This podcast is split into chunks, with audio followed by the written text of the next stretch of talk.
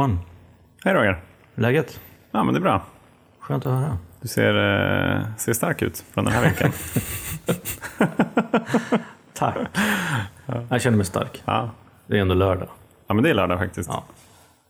Lördag och sådär. Och eh, ja, det är en härlig helg. Mm. Och framförallt för att vi har en superspännande gäst som, som vi har eh, försökt att få hit under flera månader. Och nu äntligen får vi till det. Mm. Vem har vi med oss? Vera från Malmö. Hej Vera. Hej. Från Malmö. Från Malmö, eller jag är från Lund, men jag bor i Malmö nu. Och nu är du i Stockholm. Nu är jag i Stockholm, ja. Vad är det som eh, för dig till Stockholm den här gången? Eh, ni? Nej, men jag hade en spelning med en kompis i torsdags. Hur gick det? Det gick helt okej. Jag är aldrig nöjd med någonting. Så. Så här, du kanske är fel person att fråga hur det gick. Aha. Nej, men det gick... Det gick nog bra, kanske. Man kan alltid prestera bättre. Ja, eller så kan man vara nöjd med, med det man gör. Kan man vara nöjd? Ja, fan. Det kan man vara. Det går, det Ja. går faktiskt. Släppa liksom prestation och bara vara nöjd. Det är en intressant fråga så här, eh, som jag såg. Eh, vad heter hon? Eh, Victoria. Som kör eh, Duktig flicka söker. Duktig flicka söker. Ja, en av, en av våra favoritpoddar. Ja, som eh, frågade så här, vad är motsatsen till prestation? Oj, det var en bra fråga. Besvikelse eller? Nej, jag vet Nej, inte. Alltså, det, det, det man, och det tänker jag så här, motsatsen till prestation, då kan man säga, ja, det kan ju vara att inte göra någonting överhuvudtaget. Att oprestera. Ehm, men det kan också vara, tänker jag, så här att inte... Att prestation kan ju vara ganska... Det kan vara ångestladdat att prestera. Så att då istället så kan man göra motsats till prestation. Då skulle det kunna vara att man bara är nöjd om man har gjort så gott man kan. Eller Ja, att man inte gör något alls. Nej, men att man, man känner så här, här är jag, det här kan jag, nu har jag gjort det. Fan vad skönt. Ja, att bara göra. Att bara göra istället för att liksom värdera det man har gjort. Usch, så har jag aldrig känt. jag tror jag värderar allt Ja, det kan hela jag tänka tiden. mig. Men du, berätta lite mer om eh, vem du är. Ja. Vera heter jag och jag är 25 år. Ehm, vad ska man säga? Jag, vad ska man säga om sig själv? Jag tycker det är så svårt. Är du nykter idag? Jag är nykter idag. Är ni det? Hur länge har du varit nykter? eh, lite över 11 månader nu. Ja, wow. Det är sjukt. Jag har varit nykter hela, hela 2019. Ja, just det. Det blir ett ganska enkelt eh, nykterhetsdatum. Mm. Det är första januari, eller? Japp, Ja. tycker det känns lite fånigt. det är första Ja, januari. det är så här klyscha liksom att bli Ja. nykter på nyårsdagen. Men det är ju fantastiskt. Det tog lång tid för mig att komma över det, att jag hade det datumet. Men ehm, ja, sista gången jag var full var ju på nyår. Och det var ju ingen... Alltså det var ju ingen speciell, jättedramatisk eh, fylla eller kväll. Hade du kul? Ehm, alltså jag hade kul ett tag och sen spårade det ur som vanligt. det är lustigt för att en... Det var ingen jättedramatisk kväll, men den spårade ur som vanligt. Ja, men det var liksom... haft In, in the life of an alcoholic. Nej, det var inget dramatiskt. Det bara spårade ur. Men det är lustigt för att det är en, eh, en kompis som också slutade dricka efter det. Aha. En, en kompis storasyster som också var med och vi firade nyår tillsammans. Och hon bestämde sig också att sluta dricka. Oberoende Ah, okej. av varandra. Vi fick, fick reda på det när hon hade kanske tre, fyra månader. Att hon också hade varit nykter Ah, ja. lika länge som jag. Så det... Då låter det som att det var, vad, vad hände egentligen den kvällen? Men det var... Det var månen och stjärnorna kanske stod precis rätt. Ja, men jag tror det var att jag eh, hade försökt liksom hela hösten att verkligen dricka mer eh, måttligt. Alltså att det var något jag verkligen hade försökt anstränga mig med. Och sen eh, började spåra ur igen. Alltså på ett sätt som det hade gjort när jag var yngre. Att jag liksom vaknade upp med helt, alltså med minnesluckor, att jag skadade mig rent fysiskt liksom. Och att jag bara gjorde grejer som jag inte kunde stå för. Och på nyår så försökte jag verkligen... eh, Jag drack i samma takt som min pojkvän som inte dricker alls speciellt mycket. Så jag var vid tolvslaget så var jag... Jag, var, jag har aldrig varit så här nykter vid tolvslaget. Jag kände att jag... Gud, vad är detta liksom? Gud, vad duktig jag är. Men sen när vi kom tillbaka och...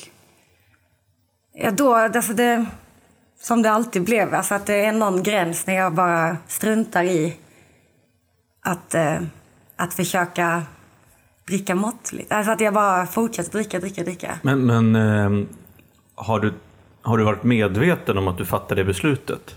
Att nu kör jag? Nej. Nej, utan det är bara Nej, rulla jag, på liksom. jag, jag har trott att alla eh, kommer till en gräns där man bara fortsätter. Väldigt länge. Har jag, alltså att vi...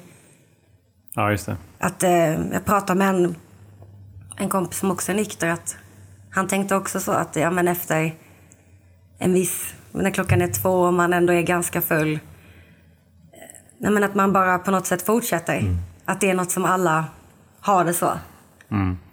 Jag har ju aldrig förstått, alltså Josefina, min fru då, hon, hon dricker ju som en normal person. Jag har aldrig liksom fattat den logiken. Nej.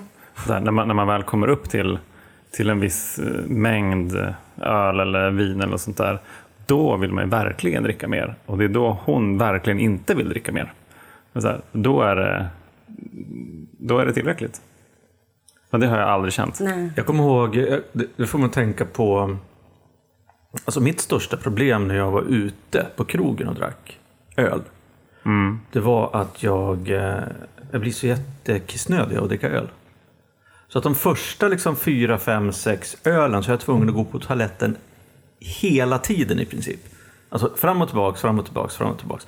Men sen när jag fått i mig så här fyra, en fyra, fem, sex, sju öl, då försvinner det.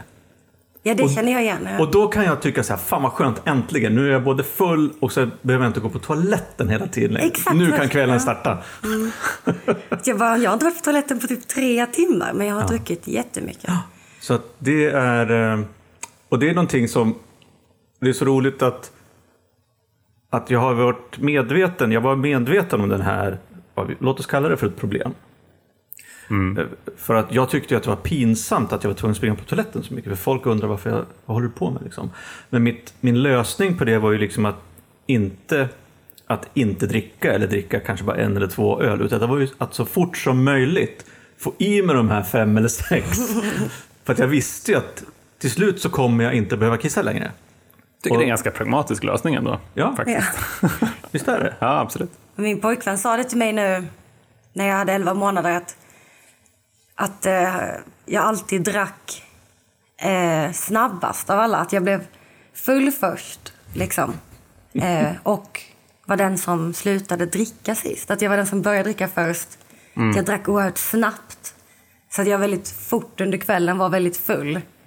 Och att jag liksom ändå fortsatte dricka i den, i den takten eh, tills det tog slut. Det var ju bara det som... Eh, alltså jag har tänkt så här att jag, men jag, jag vill dricka. Alltså att jag, när man är tonåring så dricker ju alla ganska mycket. Så att då var det ju kanske inte jättekonstigt. Men när, eh, 20, när jag fyllde 20 så kanske många ändå började sluta dricka så ofta. Att man kanske hade en utekväll i månaden eller så. Medan jag fortsatte ju varje helg, fredag, lördag.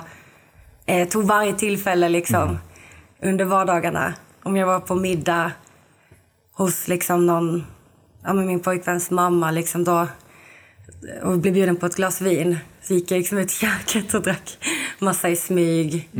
Eh, hör, hörde av mig till alla jag kände liksom, för att kunna fortsätta dricka. Och då, men då kände jag att ja, men det vill jag. Alltså att jag inför mig själv. För jag, jag tänkte liksom inte att det här, är, det här är lite konstigt att jag måste fortsätta. Utan då var det mer så, ja, men om jag hittar någon att dricka med så är det okej. Det är Där liksom- känner jag igen Ja, jättemycket. men eh, och sen, så det kunde ju vara, det var väldigt viktigt för mig att jag drack med andra. Men det var ju redan liksom under gymnasiet att mamma reagerade någon gång på att jag drack vin för mig själv innan jag skulle gå på en fest.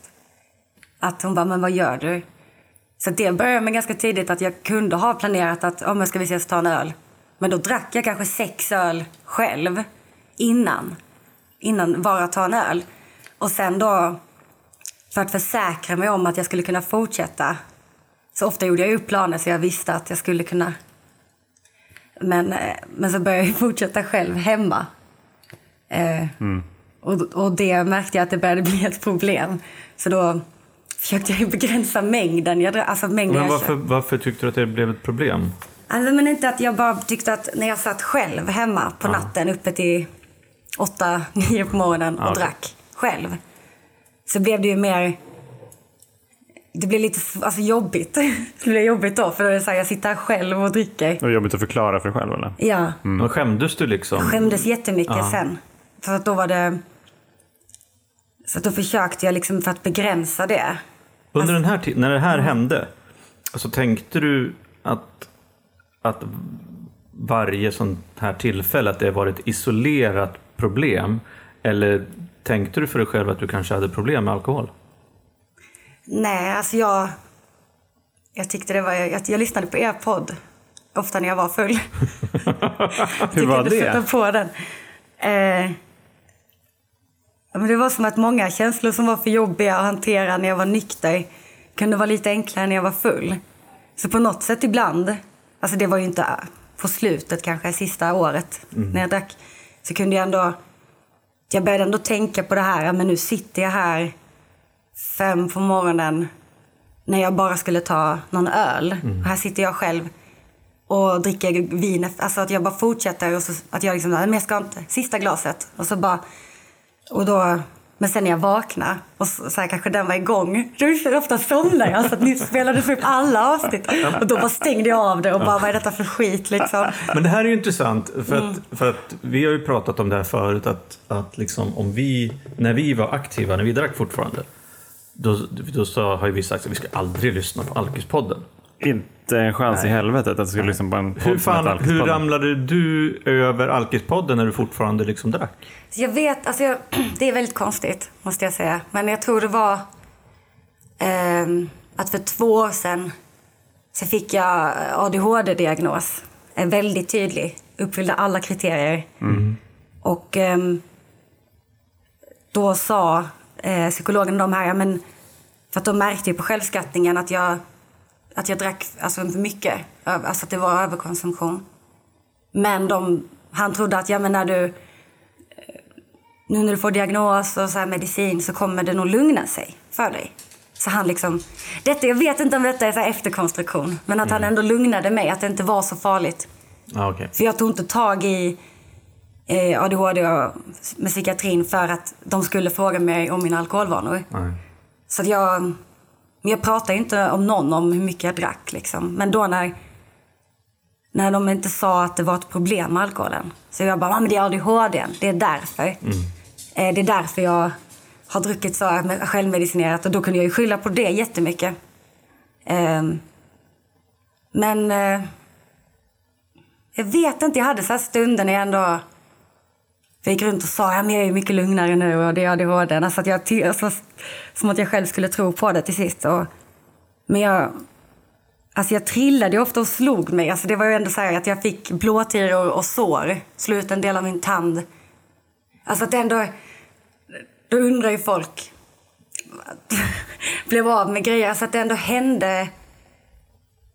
Jag bara, men jag har ju inte lugnat mig. Alltså att... Ja, Och nu, kan jag, nu har jag ändå fått ADHD-diagnos och jag fick en specialistläkare som var specialiserad på ADHD. Fick väldigt mycket stöd i det. Eh, jag vägde över 100 kilo, liksom. jag har gått ner över 30 kilo i vikt. Och Det var också en sån här jättejobbig grej för mig. Eh, så jag tog tag i det. Och eh, då med ADHD och sen eh, fick jag så här förstahandskontrakt på en lägenhet. Alltså att det hände ändå bra grejer. Det var en stabil relation. Men jag hade fortfarande väldigt mycket ångest och saker gick inte så bra för mig. Men jag ville ju inte inse att det var alkoholen. Alltså det var ju verkligen in i det sista att... Alltså, Vad var det som inte gick bra? Det, så här saker gick bra, men så gick de inte bra också. Nej men att jag... Så med musiken, att jag stod stilla i livet kände jag bara allmänt. Att jag... Eh, Och jag hade svårt att hitta anledningar att skylla på. Mm. Finnarna har ju ändå haft att ja, men min mamma är bipolär, liksom, hon har haft psykoser, då har jag kunnat skylla på det.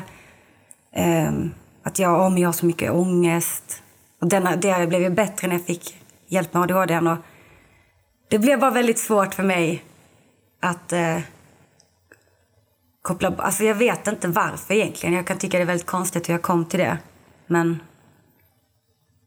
Eh, ja, men det var ändå att alkoholen... Det kanske är något med alkoholen. Men jag kommer ihåg när jag tänkte det, att jag bara... La, la, la, la, la, att jag kunde säga i mina tankar bara... Nej, nej, nej, nej, nu tänker vi på något roligt här. Att jag, alltså jag hade så otroligt svårt. Men ibland när jag var full så lyssnade jag på, på Alkispodden. Va- vad var det du tänkte då, när, eh, när när du tänkte på att alkoholen skulle kunna vara ett problem? Vad var det för, vad var det för känslor och tankar som kom upp då? Alltså jag fick ju panik. Eh, För att jag kände ju att alkoholen var det enda som eh, är bra. Alltså det som får mig att känna mig lugn och trygg. Och alltså att då kunde jag nästan bli grandios liksom, när jag var full. Att jag, men jag sjunger så jävla bra, jag är så himla rolig. Alltså att då blev jag så himla... Och Ja, men det var väl också att jag slutade känna så att jag nästan varje gång jag drack fick jag väldigt, alltså väldigt svår panikångestattacker och sånt där. När du var full? Eller? jag var full, att jag väldigt ofta fick och, alltså så här hyperventilera och min... Och det, och det var ju just när eh, alla skulle hem och jag Ja, inte ja. hittade någon att dricka med. Ja. Ehm, och jag kände mig att jag var tråkig. Att jag, jag är inte rolig längre, jag är inte intressant. Ehm, inte för att andra kanske, som Josefina, alltså att hon tycker det är läskigt att tappa kontrollen kanske. Det var, nej, det var för att jag var tråkig. Och då fick jag så otroligt mycket ångest. För att jag inte då kunde ha någon att dricka med och fick sitta själv. För att då var det ändå... Då är man ju alkoholist och man sitter själv och dricker. Ja, kanske det. Men eh, fan vad spännande. Ehm, Så någonstans, så det låter som att det var, det var massa sån här... Ja, men du fick... eh, eh, var- Var det liksom så här sista, sista möjligheten som fanns kvar här då? Ja. Efter, efter nyår eh, förra året. Liksom att nej, men nu, nu har du testat allting förutom att sluta dricka eller? Ja, det var faktiskt så. Hade du försökt sluta dricka någonting innan? Ja, ja, men då hade det bara varit... Några dagar? Någon vecka? Eller någon ve- några någon veckor månad? och så har jag liksom Ja. druckit ännu mer efter det. Ja.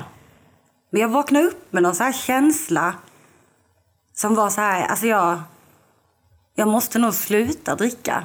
Alltså att det var, det kändes verkligen i kroppen att jag bara, Mm. det är, alltså det är bara att det är så. Och jag kommer ihåg att jag kände en sjukt stor lättnad att jag liksom bara hade landat i det, i mig själv. För jag kände så att jag vill inte dricka måttligt. Nej.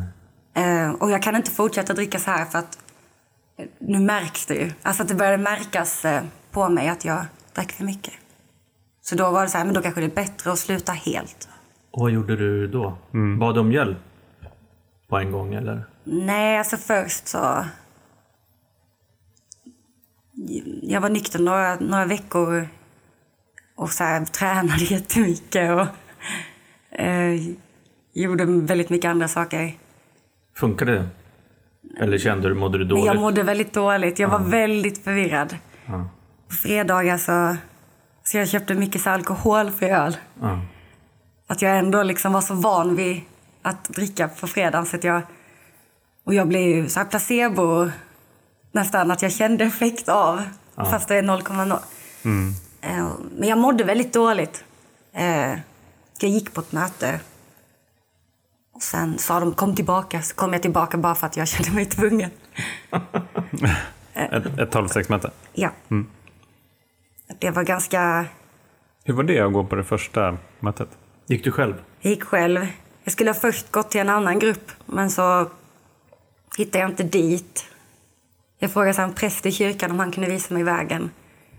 Eh, För jag är, väl, jag är väldigt så här som person att när jag väl har bestämt mig för någonting så går jag så all in.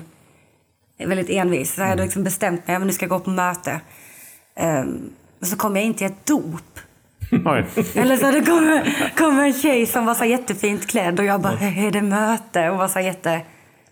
Och så var det inte det, men då var det ett annat möte en halvtimme senare. Men då kom jag sent, men jag kom ändå in. Och eh, där var ju alla... Jag hade precis fyllt 25 och alla där var väl kanske 40 år äldre än mig. Och de var så här, typ tårar i ögonen och grät. Liksom. Eller så här, var väldigt tagna av att, att jag kom dit. Och de bara, jag önskar också jag hade kommit till möten när jag var 25. Att de tittar på mig och det, alltså jag blev så drabbad av det. För jag bara, herregud. Alltså att det var väldigt starkt. För då var jag så här, att jag kände igen mig så himla mycket i dem som var riktiga alkoholister som hade varit på behandling och som ändå hade typ supit bort mycket av sina liv. Och så hade fått... Och eh, jag kände väl att jag ville... Ja, jag önskade liksom att jag inte skulle känna igen mig i dem. Eller så att jag... Men jag gjorde det. Så då gick jag på ett möte helgen efter för att hon, de sa kom tillbaka. Så jag kände mig tvungen. Men sen gick jag inte på möte på några veckor för att det blev lite jobbigt att inse att, att jag kanske är alkoholist. Vad, vad var det som var jobbigast med det? Ja, att... Det blev ändå någon att liksom, hej, Vera, jag är alkoholist. Att säga det högt. Alltså att bara berätta om eh, sitt drickande. Och alla bara sitter helt tysta och lyssnar. Alltså, det var väldigt... Att man har gått runt och bärt på det så mycket själv. Att... Eh, alltså någon så här skam i det och liksom alla försvar man har haft. Och det var... Jag ville ju inte att det skulle vara så. Så när jag kände igen mig, då blev det...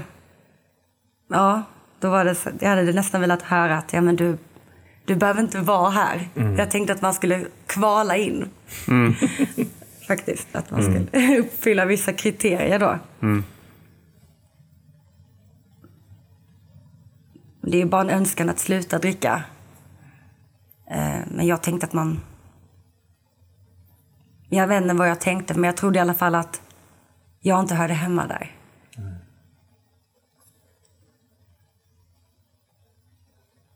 Hur var ert första möte?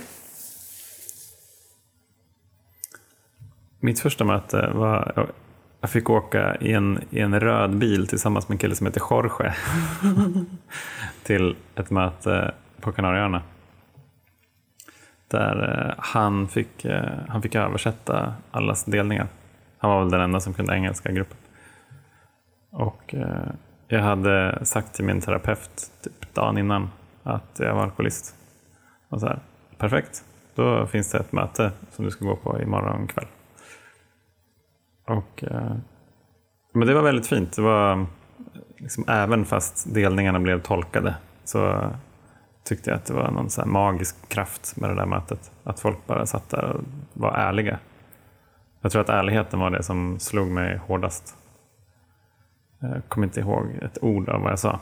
Men jag antar att jag berättade om liksom, terapin och behandlingen som jag var i. Och att jag då hade kommit fram till att jag är alkoholist. Men jag hade väldigt fina minnen av mötet. Så kommer jag ihåg att jag tyckte att det var jobbigt att jag inte skulle kunna fortsätta gå i den gruppen. Eftersom jag då skulle hem till Sverige och inte vara kvar på Kanarieöarna. Jobbig jag hade- pendling. Ja, jobbig pendling. Jobbigt att ge service i den här gruppen och så här. Men, eh, men det löser sig såklart. Det finns ju massa fina grupper i Stockholm. Hur var ditt Roger? Jag eh, var ju på mitt första tolvstegsmöte eh, när jag var på behandling. Så vi blev ju ivägbussade ifrån, jag var på behandling utanför Uppsala, vi blev ivägbussade till Enköping. Där eh, vi fick gå in liksom så här lite grann på led. Vi var väl, jag vet inte, vi var väl en fem, sex stycken kanske.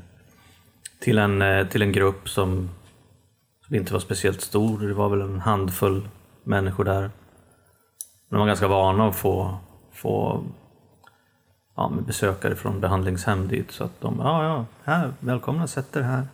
Och sen kom, det jag kommer ihåg, eh, förutom det som jag pratat om förut, att man var tvungen att ta sig skorna. För att man var tvungen att gå genom en gymnastiksal för att, för att nå liksom, Visst. möteslokalen. Och det var på kvällen och det var liksom, det här var ju i oktober någon gång. Och det var liksom helt, den här gymnastiksalen var helt svart, mörk. Och så var det liksom en öppen dörr på andra sidan där som det liksom kom ut ljus ifrån. Och så fick jag ta med skorna så fick jag liksom tassa över där. Jag tyckte det kändes var kallt på golvet. Men sen när jag kom in i det rummet så, och det jag kommer ihåg det var att när, när de läste eh, i inledningen ifrån eh, Stora boken så skickade de runt eh, texten när man skulle läsa stegen. Så jag kommer ihåg att jag fick läsa några av stegen själv. Eh, jag tror att det var så här, sjätte och sjunde eller något sånt där. Och det tyckte jag var så... Ja, men det var en sån här mäktig upplevelse att få vara med liksom, i och bidra till liksom, den där läsningen. Sen kommer jag inte ihåg... Jag kommer ihåg några av dem som var där. Jag har träffat flera av dem efteråt. Jag kommer ihåg eh, jag, eh, den där med läsningen. Jag kommer ihåg... Jag har ingen aning om... Jag kommer inte ihåg någon delning. Jag kommer inte ihåg vad jag pratade om. Eh, så att det var... Och sen så åkte vi på flera möten på, i olika gemenskaper, liksom här, fem gånger i veckan. Så att jag fick ju liksom en kickstart in. Och sen det första jag gjorde när jag kom hem ifrån behandling, det var att gå på möte. Eh, direkt. Liksom. Så att jag har fortsatt sedan dess. Nej, jag vill bara... Alltså jag kan tycka att det låter så konstigt att jag självmant Alltså att jag inte gick till någon alkoholterapeut eller behandling. Mm. Alltså att, jag kan bara tänka att andra tror att det är konstigt, vilket det antagligen inte är. Men alltså för mig, jag har alltså alkoholism i släkten. Mm. Eh, och en eh, av mina föräldrars förra partner eh, var alltså väldigt alkoholiserad, alltså fick så här delirium, eller vad heter mm. det? Mm. Och ehm, sen när jag blev äldre, min bästa kompis pappa, också väldigt väldigt, väldigt mycket alkoholist. Så att jag har ändå... Alltså min mamma har alltid sagt så här, du måste tänka på hur mycket du dricker, Vera. Alltså att det ändå har varit... Eh, när jag kom hem full, bara jag tycker du dricker lite för mycket. Alltså att det ändå har varit med mig hela tiden. Alltså att jag har ändå förstått vad alkoholism är och vad det gör med människor. Så på något sätt kunde jag nog, eller min sponsor har sagt det, att, att jag ändå kunde se min utveckling om jag hade fortsatt. Mm. Att jag på något att jag ändå kunde se att det kanske skulle kunna bli så för mig. Men vi pratade lite grann om innan vi började spela in att vi kom, vi kom fram till att du ungefär hade haft då tio år med drickande innan du ja, blev nykter nu då. Eh, och du berättade att du körde igång ganska hårt redan från början. Ja, för jag var väldigt rädd för alkohol. Alltså för jag tyckte att... Eh, innan du började dricka? Innan jag började dricka. När, när du var tonåring alltså? ja, ja, alltså det var ganska många som började dricka. Och så här. Men inte jag. Jag tyckte det var... Ja, men jag tyckte vuxna blev obehagliga mm. när de drack. Jag tyckte det var skrämmande. Eh, jag tyckte bara det var så... Det kändes konstigt att bara sitta hemma hos någon och dricka. Jag var kanske fortfarande kan vi inte typ göra, bara umgås? Eller så här, jag, förstod, jag förstod nog inte. Men... Eh... Det, är, det är lustigt alltså när man är barn och tonåring. Det finns grejer som man är jättesvårt att förstå. Hur kan någon gilla att dricka kaffe till exempel? Äta sill? Mm. Ha sex? Mm. Ja, och dricka öl? Mm. det är sådana jättekonstiga grejer som vuxna gör. Som man liksom är så svårt att förstå. Men sen är det lätt att uh, trilla dit på flera av dem. Framförallt ja. kaffe och sill. Ja, precis. ja, sill är en hemsk glass. Men så att jag drack. Det var ju ofta så vodka och sånt man fick tag på. Alltså från smuggel. Ja. Och... Eh, ja, det är ju nära kontinenten där nere också. För var det mycket sån här, alltså polsk och tysk ja, sprit där nere? Ganska billigt. Så ja. då var det också att vodka, alltså det var ju det man fick tag på. Ja. Så det blev ju att man också drack väldigt mycket. Som jag hade med mig typ tre flaskor vodka då på Arvika-festivalen när jag var jag menar, då hade jag druckit några gånger. Eh, eller några, det var ändå när jag var typ 6, 15, 16. Och då, jag vet inte om det var en och en halv liters Coca-Cola, typ mm. full med vodka. Och jag vet inte hur mycket jag drack, jag tror jag drack upp hela, eller jag minns ingenting. Mm. Mer än att jag vaknade upp på sjukhus, liksom med, någon hade bytt mina trosor och, och jag fattar ingenting. Jag minns ingenting överhuvudtaget. Och då hade jag ju blivit magpumpad liksom och varit alkoholförgiftad. Ja, du hade på jät jättemycket promille i kroppen. Ja, jag hade typ så här 4-5. Men vad är max? Jag vet inte. Men det var i alla fall att jag hade kunnat dö liksom. Så att... Men jag klarade ju det. Ja. Så att, satte ribban. Vad tänkte du om den, eh, om den händelsen sen? Alltså, tänkte du att det var en, en konsekvens? Eller tänkte du att du, du klarade dig? Och att du kunde fortsätta? Eller tänkte att det är så här det ska vara? Alltså jag, jag, många runt mig, mina föräldrar och kompisar så var ju väldigt oroliga. Och tyckte att det var... Alla andra var väldigt oroliga, kommer jag ihåg. Men jag var inte det. Alltså jag, jag minns att jag vaknade upp, för det var ju festival. Åh, vad nice att jag har nya under- trosor. Alltså för de var ju skitäckliga. Det var det. Så gick jag därifrån och liksom kom ihåg att jag ringde mamma. Och, då var jag väl, alltså för att jag minns ju ingenting. Hade de hört av sig till dina föräldrar? Ja, och då, då hade, skulle mamma gå, hon brukar bada på sommaren liksom på så här, varje dag, motionssimma. Ja. Jag bara, berätta vad du ska göra nu. Hon bara, jag ska ner till Källbybadet nu och simma. Och så. så jag, det var ju, och sen då ta sig hela vägen från Arvika hem till Lund. Det var ju också jättejobbigt för alltså mina kläder var ju så nerspydda. Och liksom, alltså det var, ja. Men det var, jag fortsatte ju ändå dricka. Så kanske pausa några veckor. Men det var liksom inte som att jag... Jag- fick, fick, hade du kontinuerligt liksom allvarliga konsekvenser? Du har berättat att du ramlade och slog dig. Du har berättat om de här grejerna. Liksom, råkar ut för massa andra, annat skit också? Eller? Ja, alltså jag blev- har ju blivit av med hur många mobiltelefoner som helst. Så jag har betalt liksom dubbla abonnemang, nycklar, busskort. Alltså att jag har... Eh, Vad har du tänkt om de händelserna då? jag har tänkt att jag är otroligt tankspridd, vilket jag är. Och att det är... Ja, men jag blir av med saker hela tiden när jag inte dricker också. Men grejen är att jag drack ju så mycket så att det blev ju liksom... Jag kanske var full mer än jag var nykter egentligen. Eller så här bakfull, full. Så att då var man ju i det tillståndet ganska mycket. Men alltså, det, det är ju, ingen annan tappar ju bort så mycket grejer som jag. Nej, alltså jag kommer ihåg, jag jobbade ett och ett halvt år i Danmark på en, eh, på en strategifirma där. Och under det första året så tappade jag bort då liksom företagsmobilen åtta eller nio gånger. Och det är, också, alltså det är ju jättejobbigt. Okej, en gång är ingen gång. Två gånger, fan han har lite otur den här svensken. Men så här, gång tre, fyra, fem så börjar det bli riktigt pinsamt. Och sen så här, åtta, nio så var jag, ja, jag vet inte vad jag ska säga. Alltså, det, det går ju ut det går ut så mycket, även fast det inte gick ut över så här leveranserna på jobbet så var det en så här, du lever ju uppenbarligen ett extremt destruktivt liv liksom när du inte är på jobbet. Hur mår du egentligen? Det var snarare att det var skönt om jag vaknade upp och visste var jag var någonstans och inte hade tappat bort någonting. Alltså det var nästan... Ja, precis. Det är en vinst ju. Ja. Men såg du det som ett, eh, ett bevis för att du ändå hade... Ja, men jag har lite koll ändå. Ja, ja. Alltså, jag, jag, och att jag ändå... mm, Att jag drack med andra. Det var också en sån... Är det en sån regel som, som du har? Du, den känns ganska tydlig för dig. Ja, men det var det verkligen för att...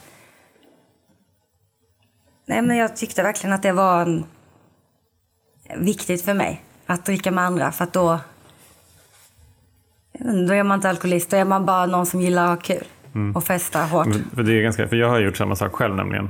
Eh, Att skapa de här reglerna som gör att jag kan göra bedömningen själv om jag dricker på ett problematiskt sätt eller inte. Om jag är alkoholist eller inte. Men bara det faktum att jag gör de där reglerna säger ju någonting. Så här, Nej, men det är lugnt. Jag håller mig till mitt regelverk här. Eh, Så det jag är inom, eh, jag är inom liksom säkerhetsmarginalen. Jag är inte alkoholist för att jag dricker inte själv, till exempel. Det gjorde jag väldigt mycket också. Att jag, jag menar, om jag bara dricker em, öl, liksom, eller bara IPA, en viss typ av öl. eh, om jag dricker med den här personen. em, om man går ut på klubb, eller om man, då är det okej.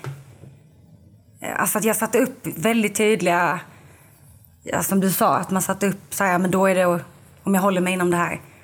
Men sen, kunde jag, sen blev jag satte upp, ja men om jag bara gör av med tusen kronor och ehm, ja men också om jag kan gå till jobbet, om jag gör de här grejerna jag ska göra nästa dag, då är det också okej. Alltså jag satte upp väldigt så tydliga, jag tvättade ofta när jag var bakfull för att liksom känna mig, alltså jag spydde ofta hela dagarna för jag var så bakfull.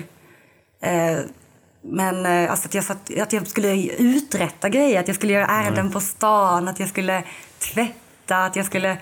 Att jag var, och det var ju hemskt. Att vara så himla aktiv när man alltså var helt förstörd. Liksom. Men, Men vad, vad tänkte du då, då när du hade satt upp de här reglerna och sen så bröt ju du dem? Till exempel att inte dricka ensam. Vad, vad, vad, vad tänkte du då? Jag försökte att inte tänka på det. Jag förträngde det väldigt så här. Slängde vinboxen, diska glasen, berätta inte för någon. Och jag är väldigt transparent och väldigt öppen som person att jag pratar om det mesta.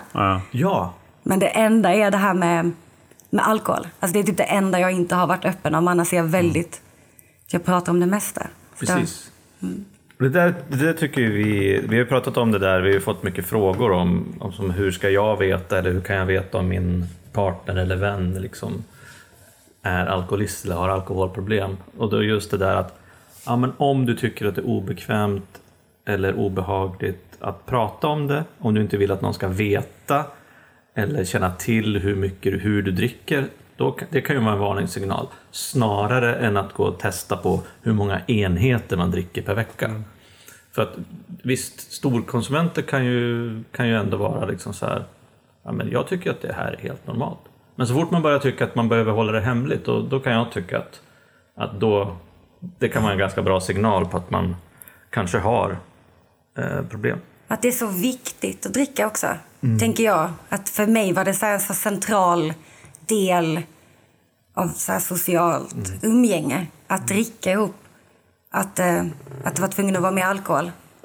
Då tänker jag också att man har lite problem om man liksom så här, kanske söker sig till eh, eh, ja, aktiviteter eller vad som helst som involverar alkohol. Att man kanske är den drivande i, ja men ska vi inte ha vinprovning? Ska vi inte... Ja.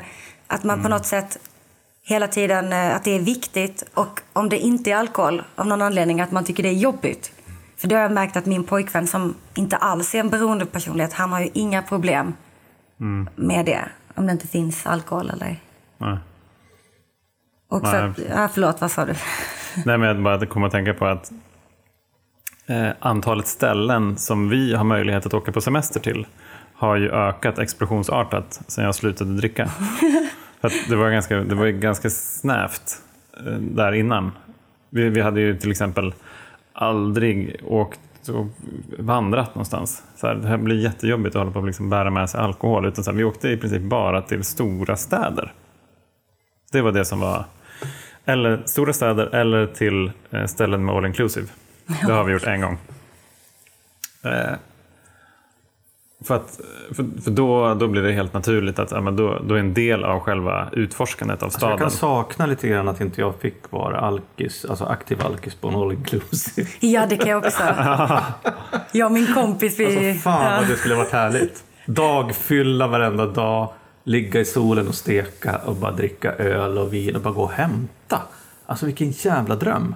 Ja, fast jag tycker faktiskt att det var lite jobbigt eftersom jag åkte dit. Jag, jag var där med Josefina och jag visste ju så här att jag kan inte liksom supa mig full på dagarna för att hon, hon gör inte det. Utan så att det är liksom men alltså, går, älskling jag går och hämtar glass.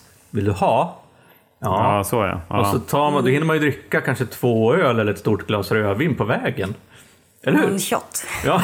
Någon shot. Men det glömde jag tillägga också att min, eh, min bästa kompis under flera år nu, alltså i 20-årsåldern.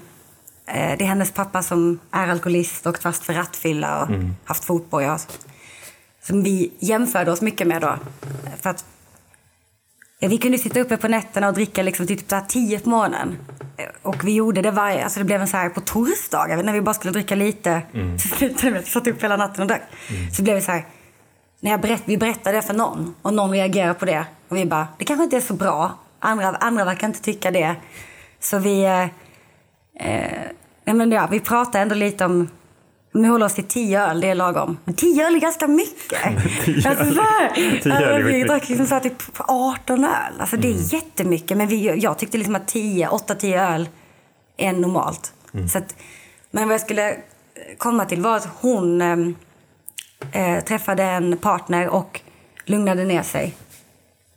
Så då, då eh, hade jag inte längre min eh, partner in crime. Alltså som jag kunde dricka med och som var lika gränslös som jag och som fick min skam. Och när hon slutade så blev det också så här, när jag hörde av mig till henne, hon bara nej vi är bara hemma och tar det lugnt. Och Det var också en sån här Kände du dig sviken? jätte, jag var så arg på henne. Alltså jag bara, vad har hänt med dig? Du är så tråkig. Och, Men då blev det också väldigt, att jag inte hade någon att dela det med. För att vi gjorde, vi drack väldigt mycket ihop.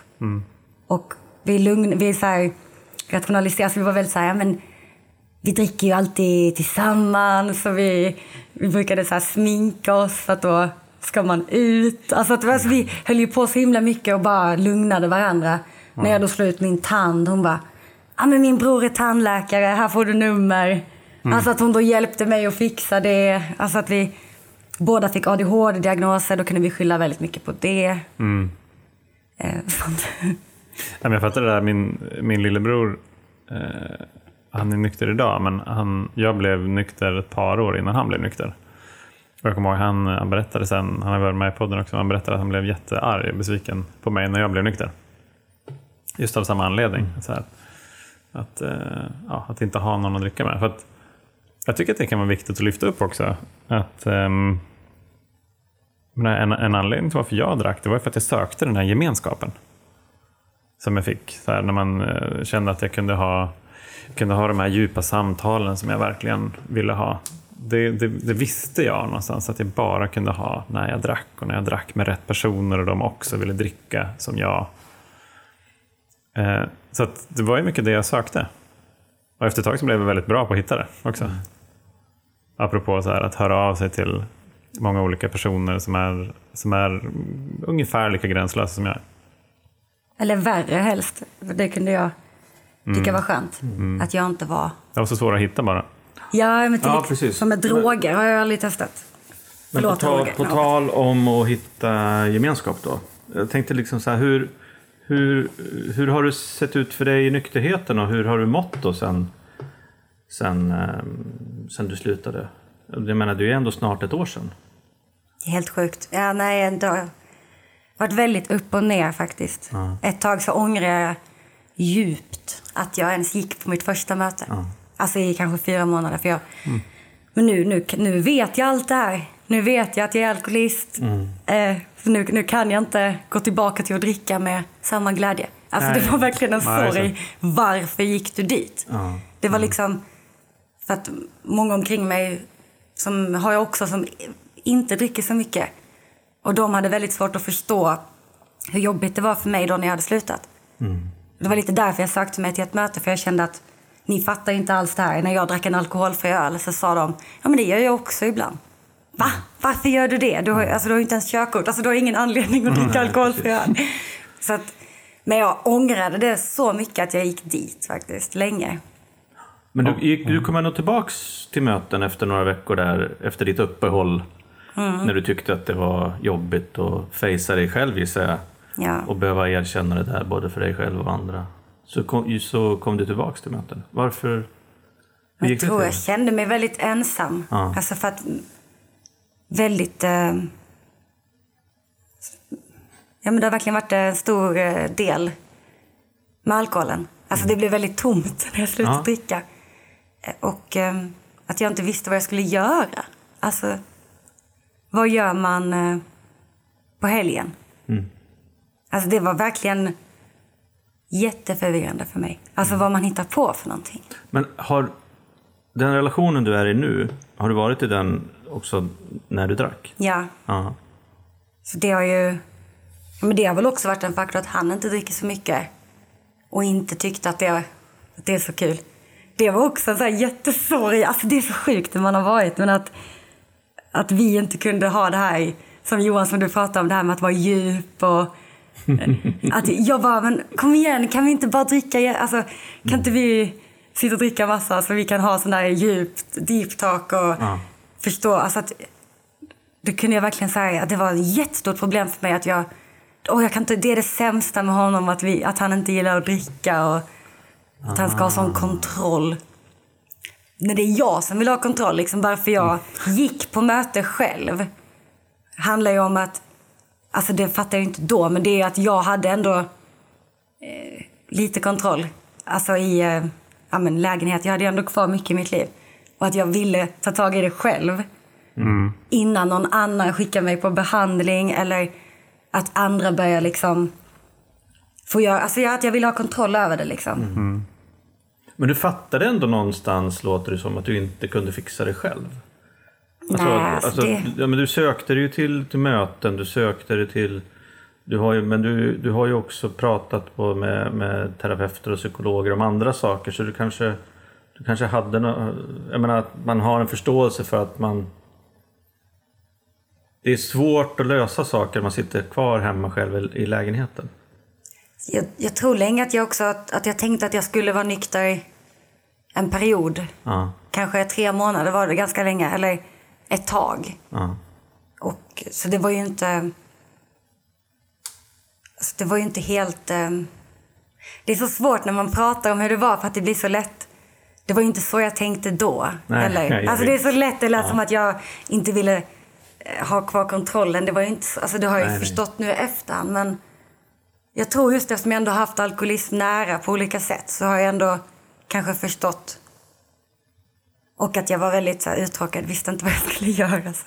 ja men det är ju en jävligt bra motivation tycker jag. Och att jag har lyssnat på er podd och så här, beror att jag ändå har hört att möten funkar för många.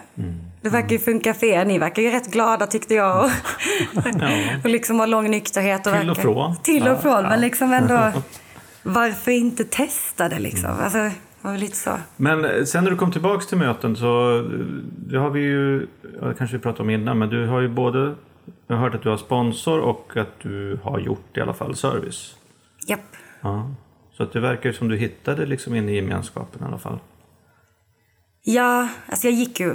Varför jag gick på mycket möten var också att jag fick oerhört mycket bekräftelse från möten. Ja, det är klart. Jag kom in där Ja. som 25-åring och kunde gilla att prata.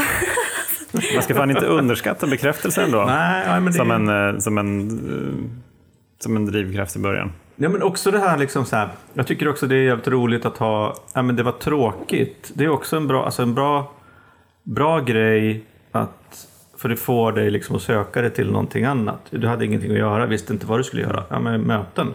Och sen, ja jag går på möten och får jag bekräftelse.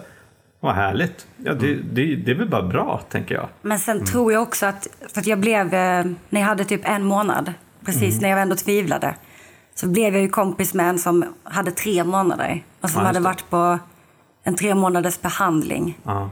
Och som också var, jag är ett år yngre än mig. Och då började ju vi gå på väldigt mycket möten tillsammans. Ja. Eh, och att vi var båda väldigt förvirrande i Mm. hur är man nykter, vad gör man? Alltså, att vi, ska vi fika nu? Eller liksom vad... vad alltså, det var så förvirrande. Vi hade ingen aning om... Vi var så obekväma att, att umgås med varandra. Alltså, vi, tyckte, Mm. vi började snacka direkt och klicka väldigt bra. Men det var väldigt spännande att lära känna någon nykter som man ändå typ, tyckte var intressant. Och, eh, som också håller på med musik och som liksom ändå... Mm. Ja, men han hade jag ju kunnat bli kompis med när jag var aktiv också. Mm, just det. Ja, Alltså ja. att det inte bara är någon bara för att den är nykter. Så det var nog något som höll kvar mig. Att vi, vi möttes upp innan, hade följe till mötena. Mm. Vi pratade mycket mellan mötena. Han hade ju varit på behandling så han kunde ju en tolvstegsbehandling. Så han hade ganska mycket, ganska bra koll intellektuellt i alla fall på Mm. eh, vad det innebär med A. Och det var ju där någonstans jag insåg när jag kände igen mig i honom. Som jag kunde relatera till. Samma ålder och det var ju någonstans där jag började fatta att eller jag tror du att jag är alkoholist? Bara, Ja, har du inte fattat det än? Liksom, mer så, men, så det var nog därför jag blev kvar. Men det, det är väl det där som är så fint, tänker jag, eh, kopplat till både gemenskap och identifikation.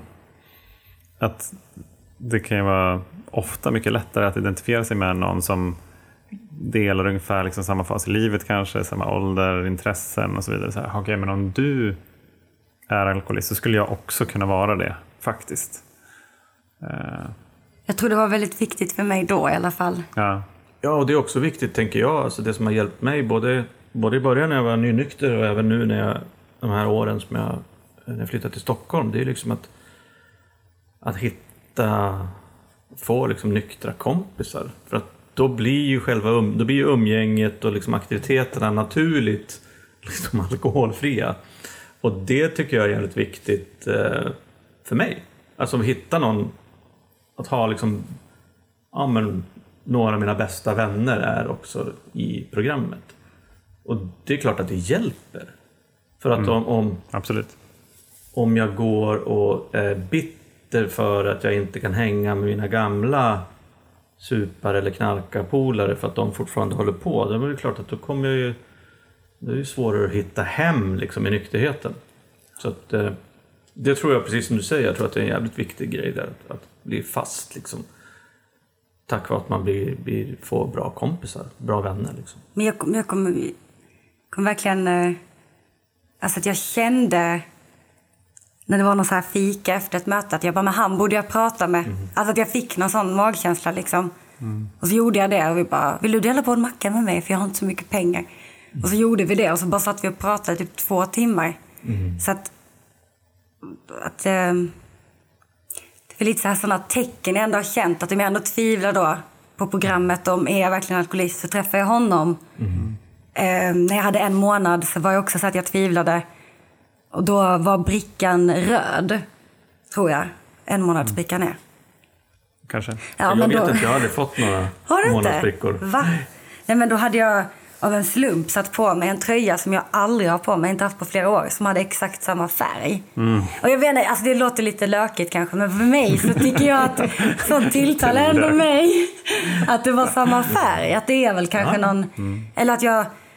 Ja, vad fan, det är bara massa äldre gubbar här liksom. um, Men så var det någon som sa exakt det jag behövde få svar på. Så jag kommer ihåg att jag grät liksom. Alltså att det, så det har ändå varit sådana ögonblick, väldigt tydligt att jag ändå har känt att, att det är rätt. Alltså att det är rätt att jag ska vara här. Och det är inte rätt väg att gå i livet att supa bort hela sitt liv. Det känner jag att jag har landat i. Det känns inte som att det är meningen med livet. Att, Men jag, jag tycker att det är, Mm. Ja. det är så jävla spännande det här med ide- identifikationen som Johan var inne på. Alltså dels att identifiera sig med någon som man faktiskt, som du sa, även skulle kunna bli kompis med när man, när man fortfarande drack. Men också att, att eh, det finns en så stark identifikation i när människor som är helt annorlunda, ålder, kön, inställning, intresse, när de typ berättar samma story, när de har svaren på frågorna som jag har, då kan det nästan bli liksom, precis som du säger, då blir det så stort så att man liksom nästan börjar gråta. Och för där finns ju identifikationen på ett liksom helt annat plan när det blir liksom alkoholist till en alkoholist. Oavsett hur man ser ut eller vad man har för andra liksom, intressen. Och det, var, det är ju någonting som har slagit mig nu idag när du har berättat din story. Liksom, att jag, fan, jag känner igen mig så jävla mycket i, i nästan allt som du pratar om. Liksom, så här. Och, och då kan jag tycka att det är så jävla härligt att, eh, att just den identifikationen både i problemet och i lösningen att det är den som är så stark. Jag menar, du har lyssnat på oss, fan vi är två gamla gubbar liksom. Och, och tycker att men här verkar det finnas någonting som... De, de här pratar om saker som är viktiga och verkar liksom bra. Och det är ju också helt magiskt att, man, att vi kan hjälpa varandra även om vi är så jävla olika. Det har jag också börjat tycka är häftigt att det är så starkt att man jobbar mot samma grej. Grej, men att man ändå... Att det känns som att eh, det aktiva var liksom totala motsatsen till det mötet man har med människor i, i, på tolvstegsmöten. För att det blir så... Att man liksom gillar är kärnan eller så här essens. Alltså att man verkligen möter varandra. Och det är inga masker liksom. Det är inte att jag försöker vara på ett visst sätt. Utan att man tillåts vara som man är, vad det nu innebär. Och att man bara, men att ärligt prata om saker som man... Alltså att bara säga saker högt liksom. Och ja, att man kan känna igen sig i så här gubbar och alltså folk som är... Det ger en form av tröst och det vet jag också börjat gilla det väldigt mycket. Men, men det är så roligt, bara ett ganska eh, trivialt men ändå ett viktigt eh, talande exempel. Det är att jag i, i lördags så hade jag fyra andra alkis-snubbar hemma på middag. Och förutom den ena då, som är tatuerare som har tatuerat mig så vet jag inte vad de andra tre jobbar med. Jag har Ja, känt alltså. dem i ja, men, eh, ja, mellan 6 och 12 månader. Liksom. Jag vet inte vad de gör. Jag vet inte vad de jobbar med. Jag vet knappt var de bor. För det pratade vi lite grann om, om på middagen. Var bor du någonstans? Mm. Liksom så här att, och vi, pratade, vi satt ändå och pratade från klockan sex till ja, elva på kvällen liksom, om andra saker. Alkis-saker. Och det tycker jag är så jävla häftigt på ett sätt också. Att, att just de här standardklyschorna som man ändå pratar om när man, försöker, när man träffar någon man inte känner. Ja, ah, tjena. Ja, vad heter du? Har du varit familj? Var bor du? Vad jobbar du med? Mm. Ja, hur är det? Vad har ni för ränta på mm. bostadsrätten? Liksom. Alltså, sådana där grejer. De blir helt oviktiga. Ja, precis. Räntan kommer ju mycket högre upp på liksom topics eh, som man pratar om än om vad man till exempel förnekar. Ja, precis. På en vanlig middagsbjudning. Precis. Men jag kan också känna att alltså när, man, när jag var aktiv och så att jag... Det där när man hade så djupa samtal och man eh, berättade om saker man har varit med om och eh, privata saker. Att jag liksom eh, snabbspolar fram väldigt mycket i relationer. Mm. Att jag mm. kom väldigt nära folk väldigt fort, väldigt mm. intensivt. Liksom. Typ som förälskelser. Att det var väldigt... Hur var din barndom? Vad var... Har du, hur är din relation till dina föräldrar? Alltså att jag pratar. Mm. Hur var din första kärlek? Att jag kunde liksom... Att jag ställde frågor och grävde i människor liksom. Mm. Och... Eh, att nu, eh, de jag har lärt känna när jag är nykter, att det har liksom fått ta sin tid lite. Att man ja. inte ska veta så mycket, kanske. Att det ska komma liksom av sig själv. Att man... Men det handlar också om lite grann det vi kanske började samtalet med. Så här, också att vara lite mer närvarande i, i, vara liksom i nuet. Att inte liksom, som du säger, alltså, trycka saker framåt eller gräva, liksom, försöka snabbspola utan bara mm. vara vara nöjd mm. med där man är. Min mamma brukar säga så här, en, en nöjd Vera är en bra Vera. alltså det, men ja, jag vet inte. Men det är det, alltså det är svårt att vara, nu låter det som att jag bara har det jättebra liksom. Jag mår ganska bra idag faktiskt. Mm. Det är kul att träffa er och så men alltså det är sjukt eh, läskigt att vara närvarande och, och liksom tvingas vara i sina känslor. Att man liksom gör, att man inte är en Eh, så, alltid en så bra människa, liksom, att man inte... Saker går inte som man vill. Mm. Och det är inte på grund av att jag var för full, utan det är på grund av hur jag är. Alltså det är mm. jag som... Hur, hur gör du idag för att vara nykter?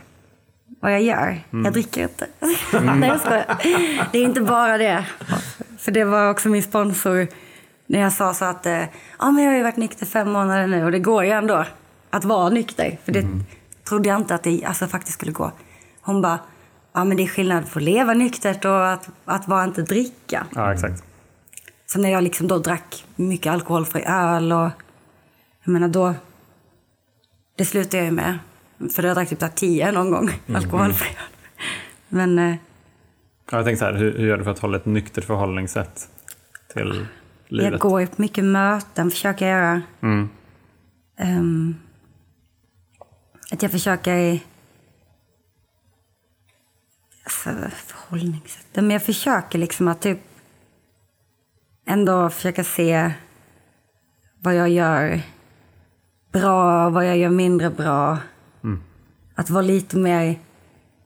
Att kanske inte allt handlar om mig och det är synd om mig och ta över. Men jag har så mycket känslor att jag kan lätt ta över liksom.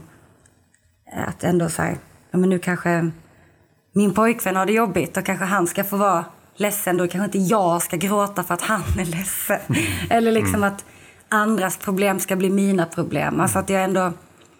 Alltså jag funderar ändå kring sånt och att jag kan göra mig själv mindre än vad jag är för att bli omtyckt. Alltså sånt har jag aldrig reflekterat över innan men jag har ändå kommit märkt att jag gör det liksom. Att jag, det är viktigt att jag kan göra mig själv dummare än vad jag är och liksom mindre. För att, och lite så här, bara för att kanske någon annan ska känna sig smart när de berättar mm. någonting. Alltså, eller att jag, jag gör mycket sådana grejer, för att, men jag behöver inte göra det. Det är väl det. Men, men jag det, gör ändå det. Men det är också så att jag tänker att eh, du har inte ens varit nykter ett år. Det är lång tid att vara nykter, men det är ändå jävligt kort tid. Liksom, och just att lära, lära sig eller liksom, krypa i sitt nya skinn eller lära sig leva nykter och ha nykter, nykter förhållningssätt. Det är liksom, jag tycker att det, det kan ta ganska lång tid. Det har tagit ganska lång tid för mig inom olika områden. Så här, vissa mm. områden kanske jag har blivit fått sunt förnuft ganska snart. Andra områden har jag fortfarande liksom ganska skeva föreställningar om hur, hur jag eller livet borde vara. Så att jag tänker att det tar ju också tid och att man får någonstans att jag tänker att jag får ta, ta en grej i taget eller när den kommer upp. Mm, men jag, Just det där att försöka ta bort prestation ifrån att vara nykter. För att det är, f- det, det är en jävla prestation att vara nykter, men det, är fan, det ska fan inte vara en prestation att vara nykter. Om ni fattar vad jag menar. Ja, alltså jag tänker också att, att jag har ändå landat i att ehm, jag, kan inte hantera, alltså jag kan inte dricka alkohol. Som, alltså jag har aldrig kunnat dricka måttligt. Så att där är jag liksom att det är som en allergi som man pratar om faktiskt. För jag blir så totalt personlighetsförändrad. Och sen eh, att jag tror inte att meningen eller vad, vad man ska ägna sitt liv åt är att supa bort sitt liv. Det, det tror jag, alltså jag är ändå liksom, där är jag i alla fall. Att jag tror att då, då är det nog värt att testa att vara nykter. För att jag ser liksom ingen, det är ingen mellanväg där att jag kommer, jag tror inte, jag vill inte säga att jag kommer kunna lära mig dricka normalt. Jag är, det är antingen så går jag all in alkoholist eller så testar jag att leva nyktert och då, är du all in nykter. ja, jag tror att det är bättre. Eller vad tror ni? Ja, men jag tycker det låter som en jävligt eh, sund eh, insikt. Ehm, Johan, vad eh, tänker du på efter det här samtalet? Jag får, eh, jag får liksom flashbacks från eh, mina egna glory days. Jag var, ja, men så här, när, också tror jag när, när jag för första gången insåg men verkligen inte ville inse eller erkänna för mig själv att så här, jag dricker verkligen inte som, som andra. Jag brukade ju fortsätta festen hemma själv också. Men så här, hembränt och Trocadero. Eh, och somna till Rambo, First Blood. Det gjorde jag liksom varje gång. Och jag sa aldrig det där till någon. Och, så här, och just att, så här, att, att hålla hemligheter för sig själv om sitt drickande. Det är, det är en sån signal. Eh, och någonstans så visste jag det. Men eh, först ja, jag testade att så här, bara trycka bort det, ignorera det och sen så tänkte jag det kanske kan, det är väl en kul grej. Ja, men det är en kul grej som du inte säger till någon. I alla fall så, så kul är den ju inte. Så det, det blev jag påmind. Jag blev påmind om det. Och, och jag menar, från den punkten så tog det ändå mig 20 år att bli nykter. Ja, alltså jag, jag tänker också att, att eh, jag vill bara säga det igen, att, att, att man inte behöver dricka varje dag. För det har också varit, Ja, precis. alltså det är hur man blir när man dricker. Är det så här om du dricker, om du börjar dricka känner du att du vill ha mer? Det gör inte, jag har förstått att andra vänner jag känner, de har inte den, det suget. Alltså de kan lämna en halv öl utan problem. Alltså, att man ens tänker så mycket kring sitt drickande tycker jag är en... Och ändå Ja. inte pratar om det. Eller så kan, kan de säga så här, ja men nu är det den här festen, då, ska, då kan jag tillåta mig att bli lite extra full idag. Och så blir de det. Alltså, då, det. Jag kunde inte bestämma det. Men också att, man stannar, alltså att andra stannar upp. Ja, ja, ja. ja. Alltså att de säger, för när, vi, när jag var yngre då var vi mycket ute i Malmö, jag bodde i Lund. Och att eh, jag var så, ja men efterfest, vi hittar andra, hittar, ska alltid hitta på någonting, ska fortsätta. Och att eh, mina kompisar kunde vara i det modet i början av kvällen. Men sen tog de ändå sista nattbussen hem till Lund. Mm, just det. Medan jag tappade, nej men jag tar väl taxi eller jag kanske sover någonstans. Alltså, nej, jag tänkte inte ens på det. Att det är också att man eh, inte ens hittar hem. Alltså det, jag, kunde, ibland, alltså jag kommer inte ihåg var jag bodde. Det är också så här skrämmande egentligen. Alltså att man inte, hur hittar jag hem? Alltså att man, om man dricker så mycket, så det är ju inte, jag vet inte. Jag tror det är bra om man pratar mer om det i alla fall. Att, eh, att det inte är så, alltså att, att ha ett sånt drickande som ung. Att det inte är alla som har det. Vad tänker du Roger? Nej, men jag tänker på några saker. Alltså, jag har sagt det med identifikation. Jag tycker det är så jävla härligt att, att få träffa eh, Vera som kommer hit som är liksom 25 och tjej och har en helt annan bakgrund och uppväxt. Och, men ändå, det var som när du berättade liksom om hur du kände det och hur du drack tidigare och även liksom när du började bli nykter. Men så kryssa av de här liksom, klassisk alkoholist. Klassisk alkoholist. Alltså, just det där att man kan tycka, lite grann som du är inne på, man kan tycka att det är jävligt tufft att fejsa att man är alkis och man kan tycka att det är tufft att fejsa att man är en schablon kliché-alkis. Mm. Alltså, men, ja, men jag är precis som alla andra alkisar. Ja, vad fan, eat it liksom. Mm. Det är bara att acceptera det, låt det sjunka in och bara vara glad för att du är som alla andra alkisar. Mm. Då finns det liksom en lösning. Det var så fint. Alltså, en kompis som jag då brukade dricka mycket med och hennes pappa är alkoholist. Eh, haft så fotboja liksom och ändå förstört, förstört mycket av hennes uppväxt. Hon var med på ett möte när jag hade sex månader. Mm. Och hon grät liksom och hon, eh, hon pratade. Hon, jag mm. brukar inte gilla sånt men hon liksom, fan vad ni, eh, ni sitter här och är nyktra. Och ni gör det som min pappa aldrig gjorde. Mm. Alltså det är så stort att alla ni sitter här och är nyktra och ni, det kunde aldrig min pappa göra. Liksom. Alltså det var väldigt att... Um, vad var det var något, jag bara tänkte på det liksom att det är... Det är bra i sig, alltså att sen tar det ju tid, tänker jag. Men det är väl okej, okay, Ja, för fan, det är helt okej. Okay. Mm. Det är bara vad... Om man, vi, du, ni nu lyckas liksom bara tänka så här, men en dag i taget och inte prestera så jävla mycket. Ja, utan vara nykter och tänka att jag vill vara på ett visst sätt. Då går ju tiden liksom. Mm. Och det är så konstigt att prata med en, eh, en annan kompis i, i programmet igår kväll på telefon. Eh, och... Eh, men om du gör mer service, om du går på fler möten och om du liksom jobbar i stegen, då kommer du liksom inte tänka på att du har de här tvivlen eller liksom de här funderingarna. För då kommer du kommer liksom inte märka det, men efter ett tag så kommer de här tankarna vara borta. Alltså just det där att jag är precis likadan. Jag vill vara någonstans. Jag vill vara klok eller, eller mm. stark eller snygg eller full. Eller, mm. eller så här. Jag vill vara där.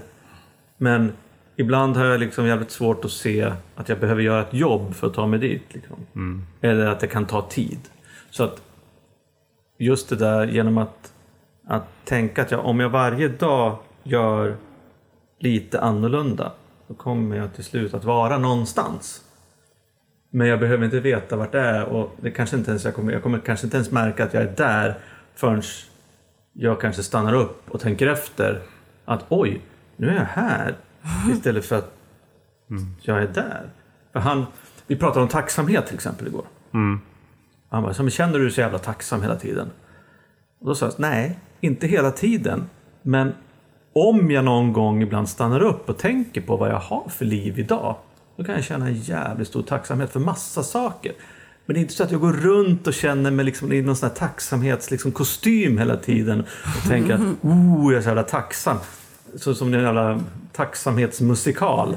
så ledmotiv. Mm. Utan liksom så här att om jag gör saker, om jag liksom är närvarande så kan det bli så att jag upptäcker efter ett tag, eller någon gång då och då, att fan vad härligt livet är. Mm. Men jag behöver inte gå och jämföra hela tiden eller ranka liksom varje dag. Idag var 9 av 10. Hoppas på 9,2 imorgon. Utan att jag bara genom att vara på ett sätt som jag liksom vill vara så kommer jag ta mig till ställen som jag vet att jag, som jag inte kanske ens vet att jag vill vara på idag. Men alltså det kommer att förändra mitt liv. Gör så gott man kan. Ja, men gör så gott jag kan idag och ha någon typ av sund inställning till livet så kommer det att ta mig till platser som jag, som jag kommer att må bra på. Men jag kanske inte vet vilka de platserna är idag. Som jag hittade typ en tändare på marken.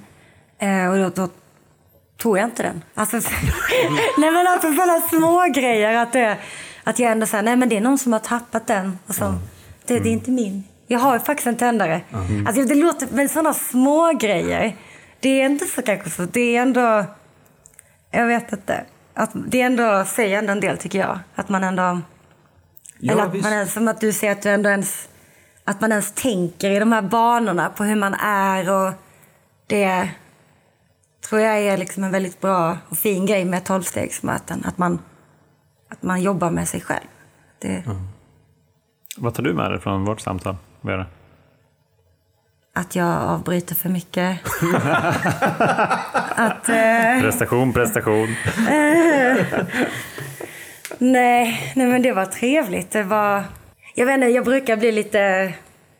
Ha svårt att hitta ord när jag blir, är berörd. Så jag har lite svårt att hitta ord nu, så då var det nog bra, tänker jag. Att jag inte kan. Jag tycker att du sa det så jävla fint där med att du har insett att du inte kan eller vill dricka måttfullt. Och, att det liksom, och den insikten gör att du liksom säger, ja men då, då går jag all in på att vara nykter. För att det finns liksom ingenstans emellan där, för det kommer aldrig att hända. Och den insikten är ju jävligt värdefull. Det är inte många, jag vet inte ens om jag någon gång när jag var, när jag var där du är, eller har varit, jag vet inte ens om jag tänkte på det sättet, men jag tycker att det är Jag har inte gjort det kan jag säga. Nej, alltså jag tycker att det är jävligt, eh, jävligt starkt att komma på det, liksom att, att erkänna att nej, men jag, kommer inte, jag kommer inte att vilja dricka måttfullt. Nej. Jag kommer inte kunna. Det kommer aldrig att hända. Och då, som du sa, du tror inte att livet går ut på liksom, att man inte ska supa bort livet. Så då så finns det liksom ett nyktert liv som alternativ och då har du liksom, woho, här är jag, nu kör vi. Det är ju grymt. Ja, tack, vad glad jag blir. Jag känner mig som en sån här fraud. Att jag bara... Men det är jag väl det är jag inte. Men jag bara känner mig... Tack, jag blir jätteglad. Jag vet inte vad, vad den här... Vad det har kommit ifrån riktigt, men... Ja. Det är så det... Jag vet inte. Tack, jag blir jätteglad att ni säger så. Kul att ha det här. Fantastiskt kul att ses. Äntligen fick vi till det. Ja, det känns jätte... Det känns så konstigt. Det känns som att jag... vill bara säga det, alltså, om eh, någon eh, undrar någonting så får man jättegärna skriva till mig också. Ja. Om... Eh, kan, kan lägga ut mejl eller kan fråga er om mejl eller något. Mm. Ja, men Så kontakta att om man, oss. om man liksom... Jag vet inte. Det kan vara... Om man är ung och full och nere i Skåne och vill prata med någon jättehärlig nykter person. Nej, men att jag sökte mig ändå till vissa... Jag vet inte om det var Josefin Dahlberg eller vad hon heter. Jag hörde hennes historia. Det var lite där också. Bara shit. Alltså att det kan vara väldigt stort att få höra någon man ändå kan. Om man undrar grejer och så. Hur det, så det, det vill jag verkligen om någon känner att de... Jag vet inte. Så bara får man jättegärna göra det. Vad fint. Underbart. Ge tillbaka.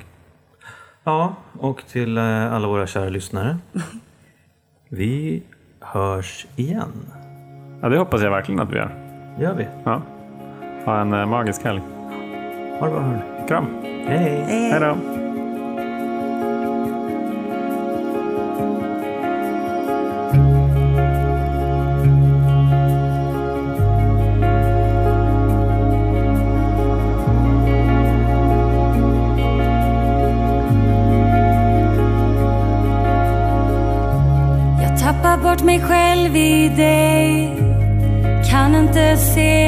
Klar. Finns ingenstans för mig att gå. När du är så tätt inpå. Så trött på att behöva vara Den som andas åt dig. Önskar jag kunde få Mer än så.